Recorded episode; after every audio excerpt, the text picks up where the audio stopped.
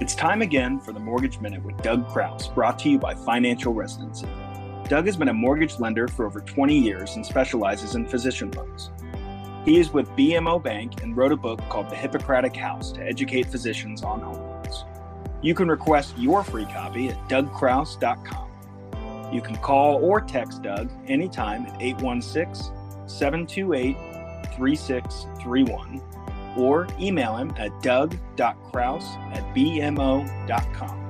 Now, get ready for today's episode of the Mortgage Minute. Welcome back to the Mortgage Minute. I'm your host, Doug Crouse with BMO Bank. Hey, I want to talk to you for just a minute about current pricing versus rate.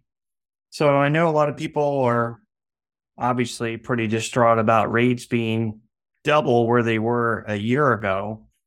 But I just wanted to point out something. If you look at the correlation between interest rates and prices of housing, generally speaking, housing is priced based on payment to a degree of affordability. So when you look at where prices were last year and interest rates of, say, three and a quarter, and then look at your payment currently, if the prices came down, let's say 15%, but the rates doubled, obviously your payment's higher now, even with a 15% lower principal, but double the interest rate. But the flip side is buying in today's market with the higher interest rate, you have the opportunity when rates go down to refinance and then hopefully capture some of the rate difference between where it was last year and where it is today. But the people that bought two years ago when interest rates are three, now they obviously are feeling very good about their interest rate, but probably not near as good about their purchase price because some of them are now underwater.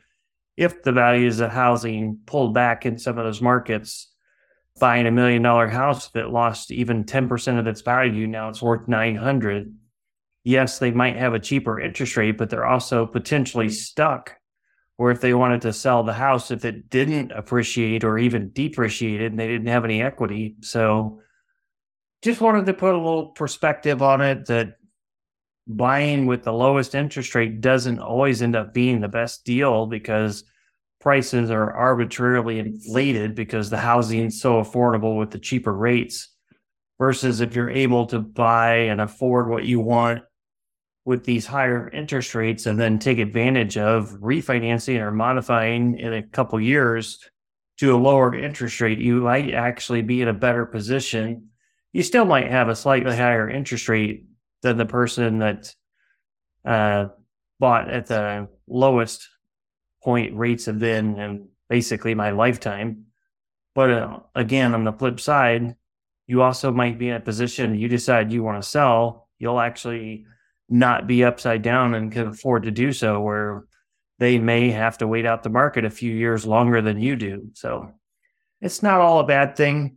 Interest rates rising also hopefully gets inflation in check because when people were buying at 3%, we were just on a spiraling out of control inflationary trajectory, meaning nothing else besides their house payment was going to be affordable in a few years. So everything goes in cycles. So just keep that in mind that not the end of the world that rates are.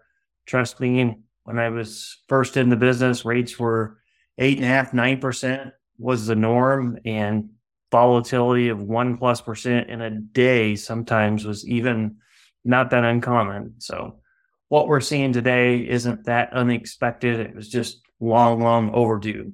If you have any follow up questions, you can always reach me at dougcrouse.com. Also, reach me at 862 375 6267. That's 862 Dr. Loans. Again, Doug Crouse with BMO Bank. Thanks for listening.